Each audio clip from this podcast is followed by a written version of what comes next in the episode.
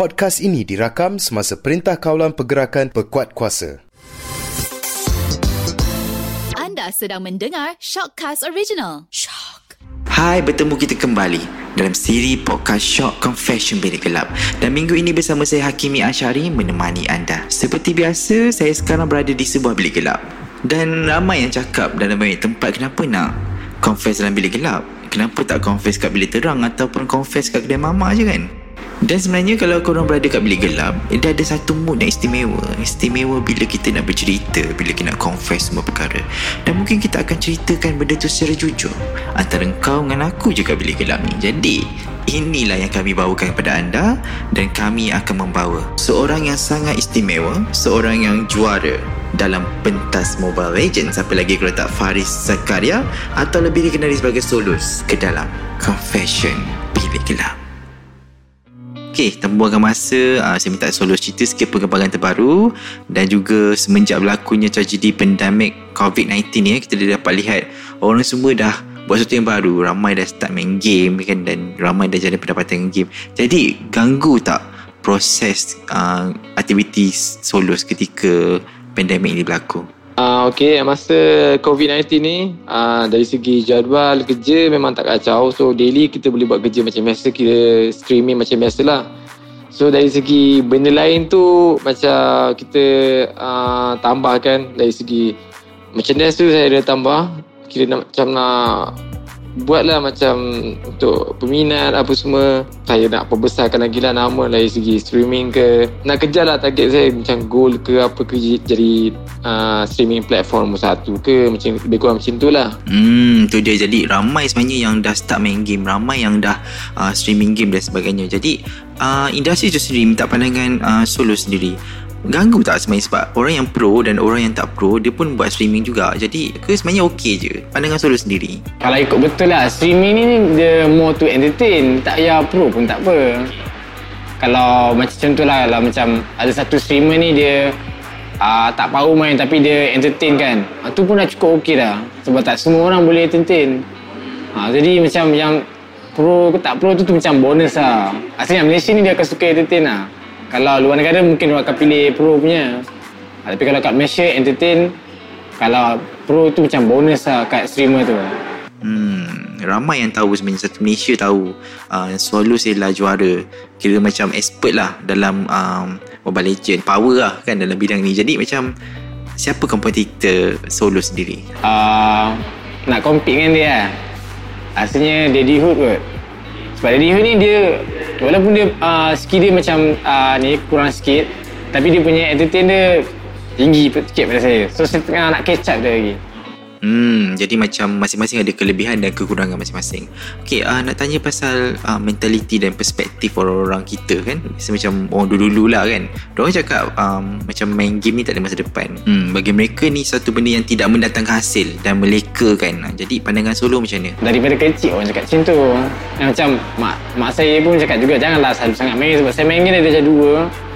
So mak saya cakap jangan apa ni sebab mak saya mak saya nak jangan saya jadi cikgu.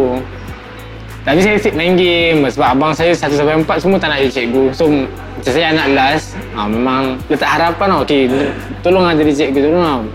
Saya pun macam tengoklah. Saya buat macam biasa sampai dah sampai dah college apa semua sama juga uh, macam lecturer cakap jangan main game sangat, buat homework apa semua. Uh, buat-buat juga. Tapi game tu saya tak main, tak tahu memang minat main game yang lebih kecil. Tapi uh, bila dah habis college tu ha, time tu macam bila dah, dah graduate tu kita macam pilih nak kerja ke atau nak teruskan game kan? Ha, jadi saya macam macam gamble lah macam tak apalah setahun ni fokus game lah. Kalau tak jadi baru terpaksa kena kena start kerja balik kan? Ha. so bila apa bila masuk ke scene game ni ha, saya buat betul-betul dalam setahun ni. Ha, Alhamdulillah sampai tahap ni. Tapi kena betul kena effort lah Hmm, jadi macam monetize duit tu datangnya daripada mana Solus? Hmm, adakah daripada tournament ke ataupun daripada mana? Kalau sekat macam ni, uh, satu tournament, uh, kedua kalau ada ada streaming boleh dapat dari streaming. Dari YouTube boleh Hmm, jadi macam uh, Solos ni dah pernah expect tak benda ni berlaku dalam hidup Solos Macam yelah kan Siapa yang sangka boleh dapat duit kan Boleh buat duit Main game pun dapat duit kan Jadi Apa Macam mana Perasaan tu. Ah, Tak expect pun. Tapi sebelum uh, Stream bergaji ni Daripada dulu saya dah stream dah. Ah, Tiba-tiba orang nak uh, bagi gaji kan. Okay so macam mana kiraan duit tu? Adakah daripada followers Ataupun viewers Kan masa tengah main streaming tu? Ada ikut jam. Ikut jam Lepas tu Dia ada tip daripada Ni uh, viewers. Ada orang bagi donation Subscriber apa semua tu. Ada-ada bulanan dia punya tu. Hmm impressive Jadi macam in future kan Kita tak tahu macam mana uh, Career perjalanan kejaya seseorang. Ataupun mungkin dah cita-cita dah ada Depan ni cita nak jadi apa? Cikgu tanya. Dah tak ada dah jadi doktor Atau mungkin dah tak ada dah uh, Nak jadi engineer dan sebagainya. Mungkin orang cakap nak jadi apa? Mungkin nak jadi uh, gamers Ataupun streamers. Jadi uh, adakah Game streamers ni boleh jadi kerjaya Untuk masa akan datang? Pandangan Solos Sebenarnya dia boleh jadi career Tapi kena Full commitment. Kalau macam buat hobi uh, Kita akan uh, Hari demi hari kita akan slow Slow slow slow macam tu. Uh, Sebab kalau benda yang sama kita buat hari-hari Orang akan bosan jemu. So kita kena Sentiasa fikir benda lain lah. Macam tu lah. Okay, Macam saya Saya study network. Tapi orang, Macam tu lah. Macam sebab saya saya suka main game game PC kan. So bila saya belajar pun pasal komputer network so tak tak jauh sangat lah tapi bila bila orang tanya orang persoalan saya kenapa tak kerja dekat company kerja buat network ke apa ke ha, saya kata macam saya try ikut hobi saya dulu. Ha, gitu.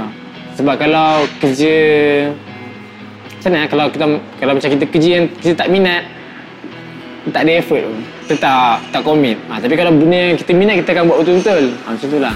Tengok lah kalau macam benda yang kita minat tu boleh boleh pergi jauh ada ada future punya plan kita pergilah dekat kita punya hobi tu kalau tak ada macam tak ada backup plan ha, itu pasal kita ikut apa yang kita belajar punya bidang Hmm, tapi macam kesilapan juga berlaku jika mereka ingatkan bahawa uh, game ni main game 24 hours dah boleh buat duit jadi mereka tak nak belajar. Jadi sebenarnya pendidikan tu penting kan. Jadi uh, pandangan solo sendiri macam mana penting tak untuk seseorang yang nak yang jadi gamers pun one day uh, untuk ada pendidikan yang solid. Kalau tak belajar tak ada knowledge tau. Tak tahu macam mana nak nak apa nak berurusan dengan orang nak cakap dengan orang. Kalau dia paling senang saya eloknya belajar lah. Sebab saya pernah silap tau dekat dekat dekat ni dekat sekolah menengah. Masa sekolah menengah saya sekolah agama.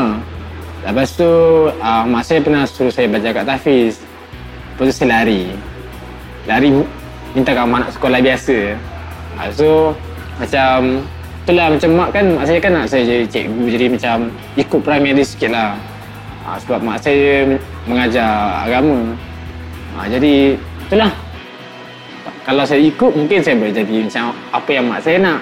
Masa saya dah habis belajar dekat Perak saya balik kampung time tu ada tournament Dota. So saya nak try masuk lah Dota uh, dia besar time tu. Dia macam international punya Dota lah so qualifier tu saya nak qualifier tu mati kata berhentilah berhentilah main game ni pergi sama belajar.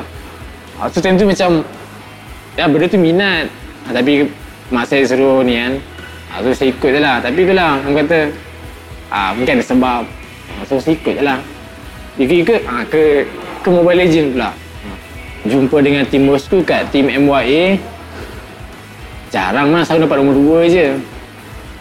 Selalu kalah dengan uh, dulu ada tim Sayan tim apa ni Fredo uh, dengan geng-geng lain lah sebelum saya join orang. Uh, selalu final lawan orang lepas tu kalah nombor 2 uh, lepas tu dah lama-lama lepas tu susah gila nak menang. Tak pernah menang lah. Masuk kalah masuk kalah masuk kalah. Jadi macam benda tu macam down kan bila kalah down kan. Orang pun macam apa ni main kalah je. Tapi macam kita play bukannya kita pergi tournament nak kalah kan kita pun nak menang tapi dah tak ada rezeki eh. mungkin rezeki kat tempat lain kita buat tim sekarang ni tim bosku. Dekat tim bosku ni macam biasa juga ada kalah yang saya ingat uh, menang Todak Fest kita menang kat situ champion. Lepas tu qualifier untuk SEA Games pun kita dapat nombor satu. Uh, untuk SEA Games tahun lepas ni yang kat Filipina kita dapat tempat ketiga. Bronze medal lah lepas tu yang lain-lain tu kalah. Okay, jadi macam untuk tim bosku sendiri kan next target apa untuk tim bosku ni?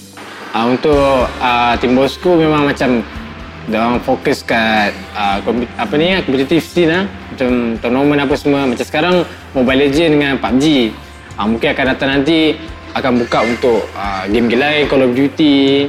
Uh, Dota ke Tengoklah macam mana nanti Management uh, uruskan nanti Hmm, tapi kita boleh lihat macam rancak juga manajemen uh, solo untuk mengatur strategi bagi tim bosku. Dengan cerita nak buka e-book kan, nak buat e-book next untuk mengajar anak-anak muda ataupun mengajar lagi bagi apa tutorial yang betul kepada mereka yang nak jadi streamer yang betul. Jadi apa special e-book yang akan datang? Okay, apa yang menarik dekat e-book ni dia memang berbeza sikit dari team lain sebab ada few team lain Diorang start uh, competition ke competitive scene ke apa kan Diorang dari organiz- organisation yang yang dah solid. Macam kita orang Dulu kita orang uh, memang under AS1 Lepas tu ada under team ni Kita orang tak disponsor Kita orang uh, survive sendiri. Lepas tu dengan masa kita orang build uh, team bosku ni Memang dari uh, dari zero Kita orang tak ada apa-apa Dan tu kita orang tak ada tak ada apa-apa kemudahan. So kita build balik dari situ. Kat situ orang boleh tahu macam mana perjalanan kita uh, macam mana kita expand uh, nama bosku ni.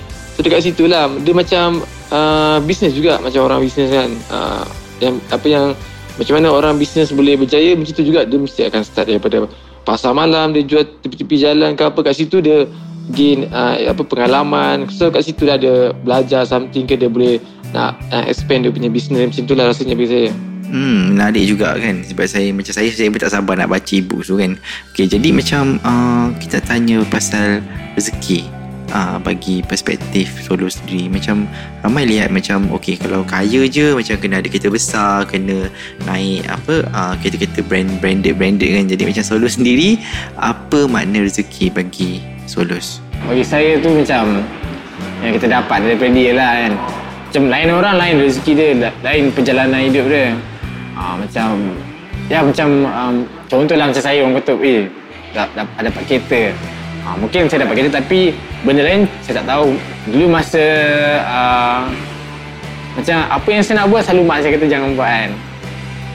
Walaupun saya nampak macam Ini kalau pergi ni boleh pergi macam ni Tapi saya ikut je lah apa mak saya cakap.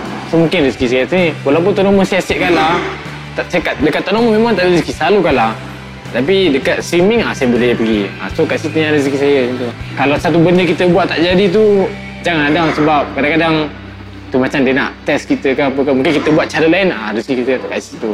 Orang kata ada masa untuk family tu pun lagi rezeki tu tak semua orang dapat masa macam tu. Kadang-kadang macam orang terlebih kerja kan sampai tak cukup tidur macam tu lah. Dia macam kerja kerja gila-gila tapi tak cukup kat bagi dia. Ha, ada setengah orang kerja biasa-biasa tapi cukup ada. Ha, tu pun rezeki juga tu. Kalau family saya happy, saya happy lah. Mungkin lah. Daripada saya kerja gila-gila tapi saya tak ada masa untuk family. Macam tu lah. Saya akan pilih dengan mak ayah saya lah. Sebab mak ayah, mak ayah, uh, mak ayah satu je kan. Kalau orang tak ada, tak ada lah.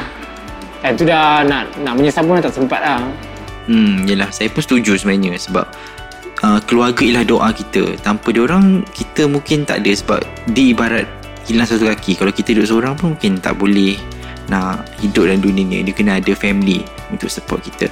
Jadi macam uh, nak tanya solo jika boleh dikongsikan uh, macam pendapatan solo dalam bidang game ni kan. Adakah disalurkan pada diri solo sendiri, keluarga sendiri ataupun ke mana salurannya yang lain? Mungkin boleh dikongsi. Macam macam sebelum saya stream kan uh, Setiap bulan saya akan hantar dekat mak saya Sebab mak saya dia mengajar dalam masa yang sama Dia belajar dengan uh, ustaz apa semua. So ustaz tu ada beritahu macam Kat mana masjid-masjid yang nak kena apa ni perbaiki. Lepas tu uh, macam budak-budak tafiz yang perlukan bantuan. Uh, So sebul- uh, setiap bulan saya akan hantar kat mak saya sikit. Lepas tu macam ada dekat Indonesia tu saya tak ingat nama tempat tu. Tapi kawasan kat Indonesia tu memang tak ada api tak ada air. Masjid dia pun macam masjid tak siap. Ha, so ha, daripada bila ah, tahun lepas tu ha, saya sumbangkan sikit sikit sikit. Sampailah masjid tu dia macam dah dah okey sikit. Lah. walaupun tak komplit tapi orang-orang kat Indonesia tu dah start semayang tu dah kira okey lah. Satu lagi dekat Cambodia uh, kita situ tak ada air dengan api juga. Ha, so kita bagi semua kat sana Dia buat perigi tu. Lepas tu yang baru-baru ni Pasal Adik Nadim kan Nadim ke Nadim ah? Yang jari dia darah tu sumbat tu. Ha, yang dah nak kena operate kat Rusia tu kan. Ha, tu kita ada buat stream charity. Kiranya saya stream 8 jam, 8 jam main game tu. Ha, untuk kumpulkan dana untuk bagi kat adik tu. Tak sebab apa yang kita dapat tak semua milik kita. Kadang-kadang kalau makan kat kedai pun ada kucing datang pun ha, kalau kucing tu miau ha, tu bagi lah. Tu dia punya tu. Kalau tak bagi tu ha, macam tersekat lah kita punya tu nanti. Macam lah. Hmm, jadi ramai kat luar sana sebenarnya dah start pasal cerita nak jadi macam solos, nak ada career macam solos, nak jadi pro juga macam solos. Jadi uh, apa nasihat pada solos kepada mereka? Uh, nak kena macam mana? Adakah kena tak payah belajar, tak payah habis sekolah, dah terus jadi pro ke macam mana? Atau nak minta nasihat sikit daripada uh, solos sendiri. Kalau orang tengah sekolah, kena sekolah kena habis sekolah dulu lah. Kalau kalau nak nak masuk bidang sini, kalau nak jadi pro player tu kena training. Kalau kalau sehari boleh main 8 jam training, ah, okey lah tu. Tapi sebenarnya kalau nak jadi professional player, dia 8 jam training, 2 jam tu kena tengok balik lama. Kalau kita tengok, kalau kita compare dengan uh, negara lain kan, dia boleh katakan sehari 12 jam ke 16 jam. Dia spend masa untuk dia punya tu. Dia kan main 8 jam, lepas tu 2 jam main dengan main sendiri 2 jam dia orang buat. Dia orang punya apa ni check-check balik kat mana mistake apa semua. 2 jam lagi dia orang discuss. Ha, so effort tu kena ada lah. Kalau cakap macam main satu dua game lepas tu kalah mental koyak tak boleh. Susah. Dia kena professional kena professional. Kena macam kalau kalah tu ah, kita kena kontrol kita punya diri. Sebab kalau kadang-kadang lah kan kalau kita main dengan satu team kan kadang-kadang kita main kita nak, mesti nak blame orang kan Tu bila benda blame-blame ni Sebenarnya dia akan rosakkan mood satu tim tu. Macam orang ni tak suka kena blame ha, Nak tegur boleh. Tegur lah macam Cakap uh, Tak patut item ni Mungkin item ni okey sikit Tapi cara teguran ni macam nampak macam blame So dia kena Ada benda tu. Saya tengok banyak Banyak player lah kat Malaysia ni Diorang tak tahan sebab ya, Padahal bukan salah diorang pun. Uh, Yang ni Dia ni marah ni Yang orang lain pula macam tak selesa dengan benda tu. Ha, Padahal tegur biasa pun okey Hmm, betul. Jadi macam nak jadi gamer, jadi streamer ni tak boleh cepat koyak lah kan. Kena hati, kena gentar macam tu. okay, jadi sepanjang perjalanan career dalam bidang streaming ni kan. Uh, jadi macam akan ada rejection, akan ada rasa macam uh, give up sebab kalah kan. Of course, kita akan rasa macam uh, kenapa kalah aku dah usaha, dah penat kot. Uh, jadi macam uh, perasaan tu selalu tak muncul dan macam mana uh, Solus hadapi situasi macam ni? Tu selalu selalu jadi. Ya macam kita dah expect game kita dah menang kan. Tiba-tiba tak macam mana kalah pula. So kita dah macam pening eh macam mana eh? Fikir-fikir seribu kali pun tak tahu macam mana boleh kalah.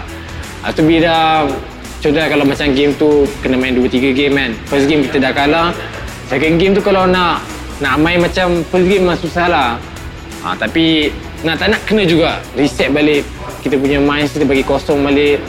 Bukan kita je kita nak kena nak kena apa pulkan kita punya team-team kita sekali. Sebab satu team yang lima orang kan. Lepas tu kita macam cakap ah, tak apalah tak apalah ada second game lagi. Ha.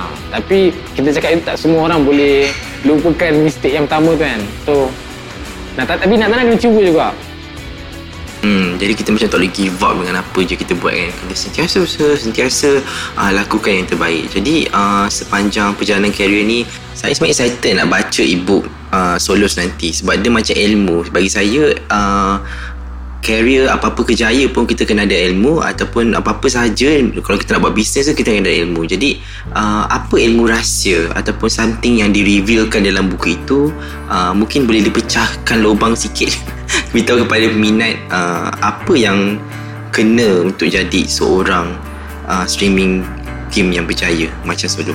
Okay, ilmu rahsia saya tak tahu dah, tak tahu ada ilmu rahsia tapi dia macam tips lah. Macam uh, okay, sebelum kita buat apa kita kena ada minat dulu kan. So uh, fokus kat minat dulu tapi tiba-tiba lah masa kita nak minat tu uh, macam saya lah saya minat main game kan. So saya fokus nak main game. Tiba-tiba lah mak saya suruh saya sama belajar. Mak saya suruh saya berhenti belajar apa berhenti main game kan. Ah, saya berhenti main game. Saya ikut cakap mak saya saya sama belajar. So ada hikmah satu so satu lagi tips dia uh, bahagikan mak ayah lepas tu jaga semayang lima waktu. Boleh lah berjaya nanti. Kita minta sikit nanti dia akan bagi lebih. Ha, kita buat jaga benda yang wajib. Lepas tu bahagikan mak dengan ayah itu je. Bagi saya lah Sebab saya nampak benda tu. Hmm, jadi itulah kunci utama kejayaan yang Solos cuba sampaikan. Jadi terima kasih kepada Solos yang uh, bersama-sama saya dalam bilik gelap ni dan saya harap perkongsian ini kita dapat kongsi bersama lah. Banyak kita belajar dengan Solos ni sebab saya pun bukan dalam generasi game ni kan saya tak tahu sebenarnya bidang ni boleh mencapai uh, mencapai satu tahap yang orang cakap kan boleh membina kejaya dan sebagainya. Jadi uh, terima kasih dan uh, saya harap perkongsian ini dapat memberi manfaat kepada anda di luar sana dan saya harap anda di luar sana sila subscribe Confession Bilik Gelap dan jangan, jangan lupa download aplikasi Shock di phone anda secara percuma sahaja. Okey, terima kasih. Jumpa lagi pada minggu hadapan.